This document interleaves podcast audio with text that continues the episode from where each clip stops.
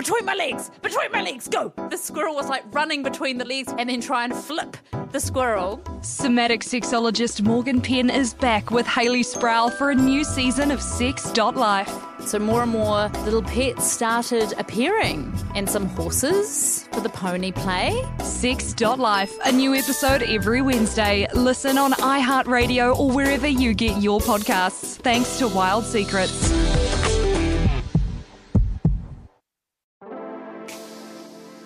Welcome to Trip Notes, a New Zealand Herald travel podcast helping keep your travel dreams alive. I'm your host, Juliet Sivertsen.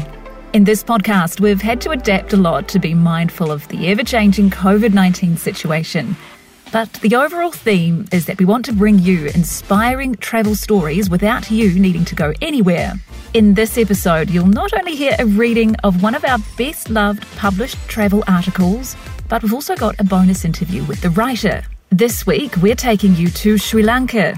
The article Revolutionary Roads, where our very own travel editor Stephanie Holmes decided to tour the country on two wheels to take in Sri Lanka's smaller details to find a true sense of place. After the story you're about to hear, I chat to Stephanie to find out what she wanted to portray in her article, how she feels about Sri Lanka now in light of world events, and a few little behind the scenes tidbits. The article was published in April 2019. Sit back in your armchair, relax, and let's escape to Sri Lanka. On a clear day, you can see forever. But today, Lion Rock is hiding its mysterious beauty behind a heavy shroud of mist. From the bottom, we can't see the top of this famous Sri Lankan monolith. From the top, it's impossible to see further than the precarious edge lying just past the ancient temple walls. Despite the weather, this former king's palace, built in the 5th century on top of the 200 metre tall rock in central Sri Lanka, is mind blowing. Tourists usually flock here pouring off tour buses and stretching cramped limbs ready to climb the 1200 steps to the summit. Our group is already warmed up and ready to go because our journey to Lion Rock started with a 15 kilometre bike ride from our hotel. It's day six of a 14 day intrepid travel cycle Sri Lankan holiday, and our group has quickly realised this is the best way to see this diverse country. Our itinerary takes us from a beachside town up to the ancient UNESCO World Heritage Sites, down through national parks full of elephants and leopards, rest days at popular South Coast beaches, ending in the compact yet chaotic capital city of Colombo. A team of local guides helps keep us on track a main tour leader, a cycle guide, and two drivers looking after our support vehicles. Behind the scenes, they're like Cinderella's magical footmen. When we've done cycling for the day and putting our feet up with a cold beer, they're cleaning and servicing our bikes, confirming our accommodation, booking meals and excursions, and generally making sure everything runs smoothly. Some of the roads we ride are chaotic. Buses and trucks and tuk tuks and mopeds all jostling for space, Police officers in military like uniforms sharply blowing their whistles to let people cross the road. But unlike Auckland, the drivers are forgiving of cyclists, allowing our guides to stop traffic so we can zip through intersections and continue our journey unscathed. Here, you're just as likely to have to swerve to avoid a scurrying mongoose, a cow, lizard, or even an elephant as you are a car. Mangy dogs are everywhere with uniform sandy fur and constant scratching. Sometimes they bark and give chase, but mostly they lie lazily on the warm tarmac, barely twitching an ear as we cycle by. On the country roads, where we whiz through jungle, rice paddies, and tea plantations, we're greeted warmly by everyone we pass. Sri Lankans seem to be unendingly welcome to tourists, offering a range of shy smiles, handshakes, and curious stares, with the common question of, How do you like Sri Lanka? The answer is easy. I love it. From the minute I arrive to the moment I reluctantly step on the plane to head home. Our group is a mixed bunch. The youngest, a 24 year old vibrant Australian.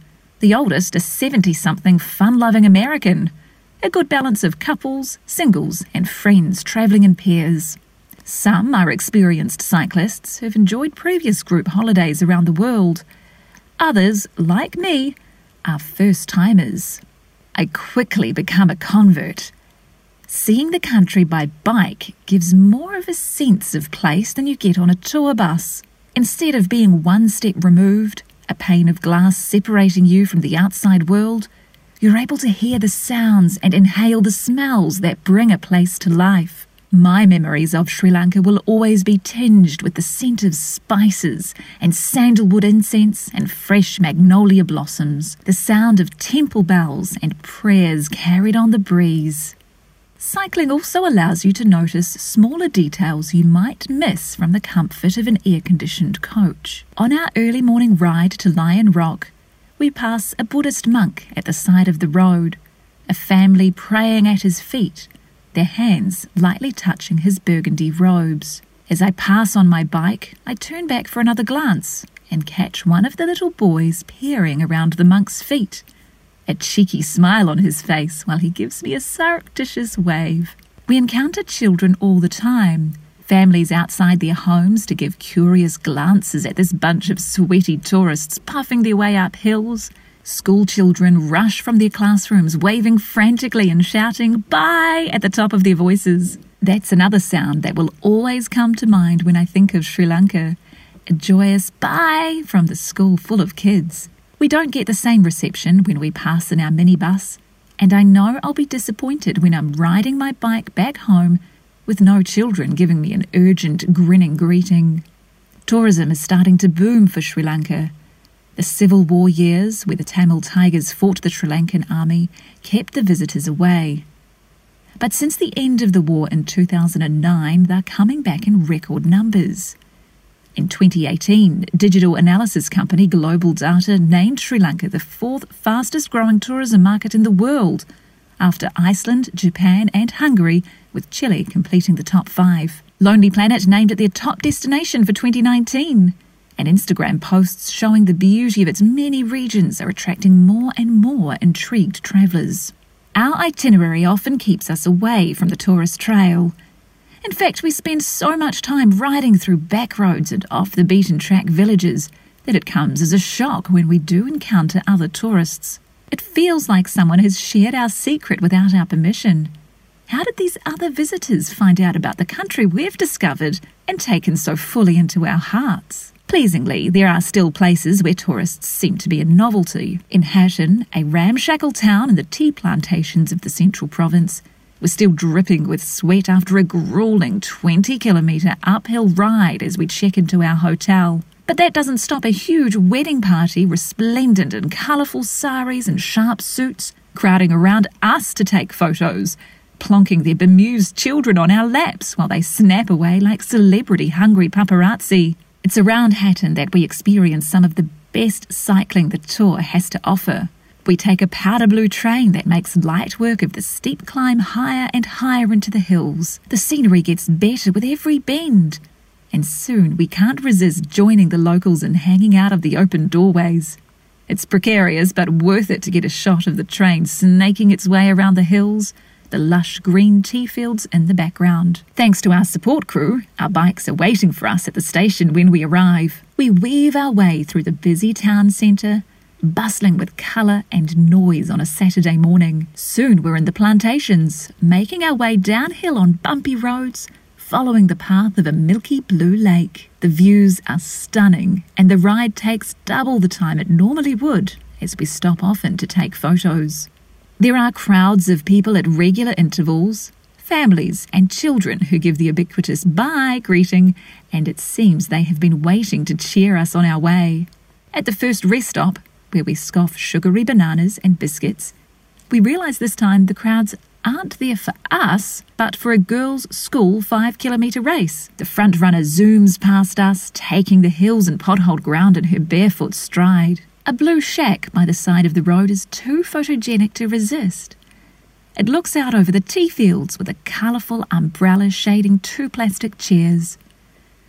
As I pull out my camera, two girls appear and smile shyly. We buy freshly made snacks from their mother inside the stall four spiced savoury donuts for 30 rupee, or 25 cents. The road is dotted with stalls selling piles of fresh pineapples, dried chilies, bright orange king coconuts, Hindu temples the colour of slate, rogue puppies, laundry laid out to dry on bushes, and the ever present greetings of the children watching us go by. We pass women picking tea leaves in their beautiful bright saris, and at times the scent of fresh tea overpowers the air. The sensory feast helps distract us from the steady uphill cycling, and the prospect of an actual feast at the end of the ride helps spur on my burning muscles. The exertion of the cycling helps to balance out another of Sri Lanka's main attractions its food. If it wasn't for the multiple kilometres cycled each day, I know I'd be going home with multiple new kilograms. Each day, a new variation on a Sri Lankan staple, rice and curry, eaten by locals mainly for lunch, but available for breakfast and dinner too. Delicately spiced fish or meat curries come with perfectly cooked rice as well as side dishes of dal, aloo gobi, coconut sambal, dried fish, eggplant, beetroot roti, and papadums. For dessert, a simple pot of natural yogurt to take away the chilly sting. The prices astound me every time. Away from the tourist traps, you can often get a huge rice and curry meal for less than 500 rupees or $4, and sometimes even cheaper than that. Liquid refreshment comes in the form of a local lion beer, a basic yet refreshing lager served in 625ml bottles, usually for around 300 to 400 rupee. I'm not sure there's ever been a more satisfying beer than a lion at the end of a 72 kilometres cycling day. Sometimes the downhills are as taxing as the up. After completing our steepest climbs, sections of tea plantation countryside where we face 15 and 22% inclines, the bumpy descent wreaks havoc on my wrists. My hands go numb with pins and needles, causing me to fear I'll lose my grip and fly over the handlebars. But the scenery is enough of a distraction to put me at ease. We descend through a mist of cloud to emerge in a stunningly beautiful forest of towering eucalyptus trees. I find myself alone on a stretch of road, the pack leaders racing ahead, the slower riders falling behind. No sound other than bird song and the whir of my bike chain as my pedals revolve. Eucalyptus leaves fall slowly from the trees like confetti fired from a cannon at the end of a concert. I take it as my own personal ticker tape parade, a celebration of a most rewarding holiday in a country where I'll leave a piece of my heart. That was Revolutionary Roads, written by Herald Travel editor Stephanie Holmes, who now joins me for a chat via our new favourite piece of technology, of course, Zoom when you were writing this article, what was the feeling that you wanted to be able to portray? What was the atmosphere that you wanted to be able to try and get readers to understand? I think the main thing for me was just how much I loved Sri Lanka as a place and the people and just it was just one of my all-time favorite trips and you know I've, I've done quite a few over the years i've been very lucky and um, yeah it was um, just such an incredible experience and way, way beyond what I'd imagined. I, I always knew it was going to be a great uh, trip, but I it, it, just blew me away. It really did um, for a number of reasons. Just the diversity of the things you can see and do in Sri Lanka. You know, you can lays on a beach, or you can go to a national park and see elephants and leopards, or you can go up into the tea plantations in the high country. Um, you can see ancient temples. It's just, it's a, yeah, an amazing place. And I think the other thing was also the joy that I found in doing um, a cycling holiday. I'd never done one before, and it, I think it was a bit of a uh, midlife crisis kind of situation because um, I was turning 40 and I, I w- decided I wanted to do something a bit different for my 40th birthday and maybe prove to myself that I was still alive and that the old body was still working. So I chose to do a cycling holiday and it was definitely a challenge, um, but I, I just loved it and I've discovered that it's, you know, an incredible way to travel and an amazing way to see a country, you know, you get such a sense of a place and you feel like you're really um, immersed in it much more than I think you do if you're traveling by public transport or um, you know on a on a guided tour on a bus. You know, getting out on a bike is just such an incredible way to see a place. I think. And because you cycle yourself, so it probably wasn't too much of a challenge, or was it? Well, no. See, I've I've really started cycling after I went on this trip, so um, I wasn't doing any at all before we went. So I I was living in a apartment in the center of Auckland and was only about 10 minutes walk from work. So I never used to ride a bike. And so I, I picked this holiday and then had to do quite a bit of training um, before it because there are quite a lot of hills in Sri Lanka, and I, I, I did know that, but I don't think I knew quite how many or how steep they would be. So it was definitely a challenge. But yeah, I yeah, it was so great. And since then, I've now become a regular cycler, and I've, I've moved out of the city a bit, and I commute to work on my bike now. So um, yeah, it, it, kind of sparked a new um, fitness um, routine for me. Who would have thought? Yeah, I know was there anything in particular that surprised you or that you just didn't expect when you were over there? Probably the history and how rich the history and culture is. I, I, had a bit of a sense of it before I went, but yeah, once I was there, just the, the temples that we went to and some were kind of temple ruins, but they date back thousands of years. Um, and I don't think I kind of really thought too much about that. I, you know, I knew we'd be going to temples on the itinerary, but um, I, I didn't realize how wonderful they'd be and, you know, how rich the culture was there. So that was definitely something that really uh, surprised and intrigued me while we were there. And I really enjoyed seeing those bits of the country. So, yeah, I think, I think that's probably the main thing. And also the people were just so friendly and welcoming. And not in a way it didn't feel forced. You know you go to some places that are popular with tourists and you know they've been welcoming tourists for so many years that you can sometimes feel a little bit like it's a little bit fake. The welcome might be because they know you're a tourist and you're going to spend money but in sri lanka it really didn't feel like that. It just felt so genuine.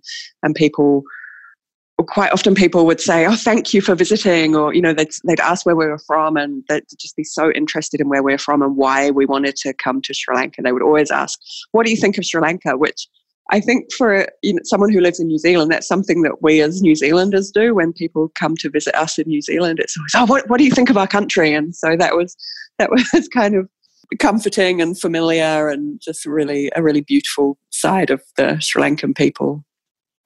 So, shortly after this article was published, and that was in April last year, there were the Easter bombings. That must have been absolutely heartbreaking.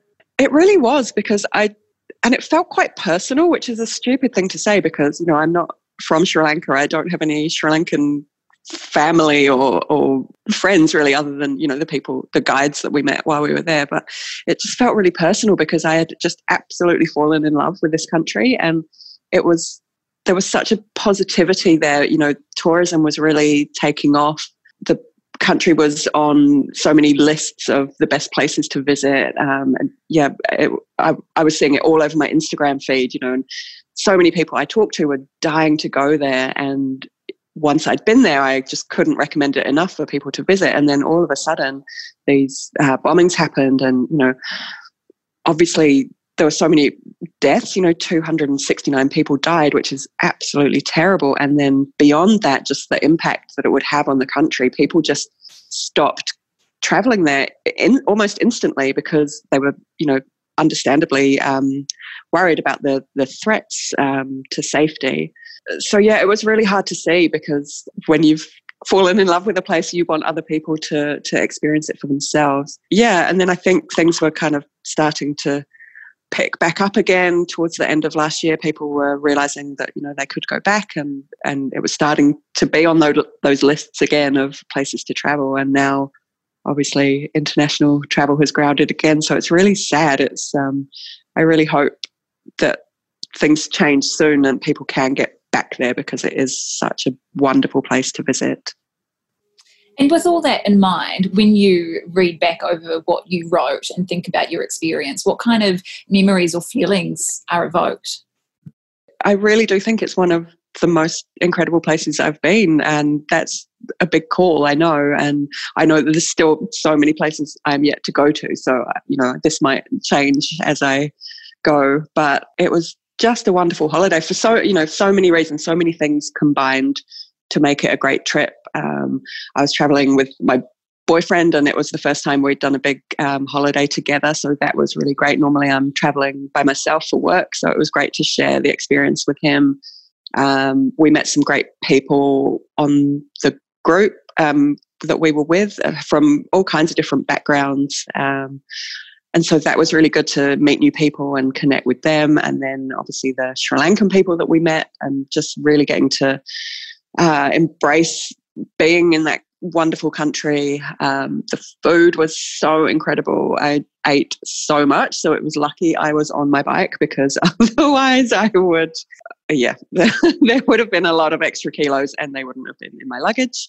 But I think the, I think it was the freedom as well. Like a cycling holiday there's a real sense of freedom because you're not confined to a bus or a train for long hours um, or a car for long hours. You know, you're you're out there and you're you're being active while you see while you're sightseeing. Um, and I really just loved that and the the challenge and the sense of achievement. So yeah, I mentioned the hills. You know, some some days it was it just seemed like we were constantly going uphill. It was like it never ended. And then finally you'd get to the top and then just the freedom of freewheeling down that really steep hill was just so so wonderful. Um, so yeah, I've got so many fond memories. Um, it's yeah, it's a, a trip I look back on with really really great memories one of the things you mentioned in the article, you talked about your memories being tinged with, you know, the scent of the spices and the incense, the mag- magnolia blossoms, the power of fragrance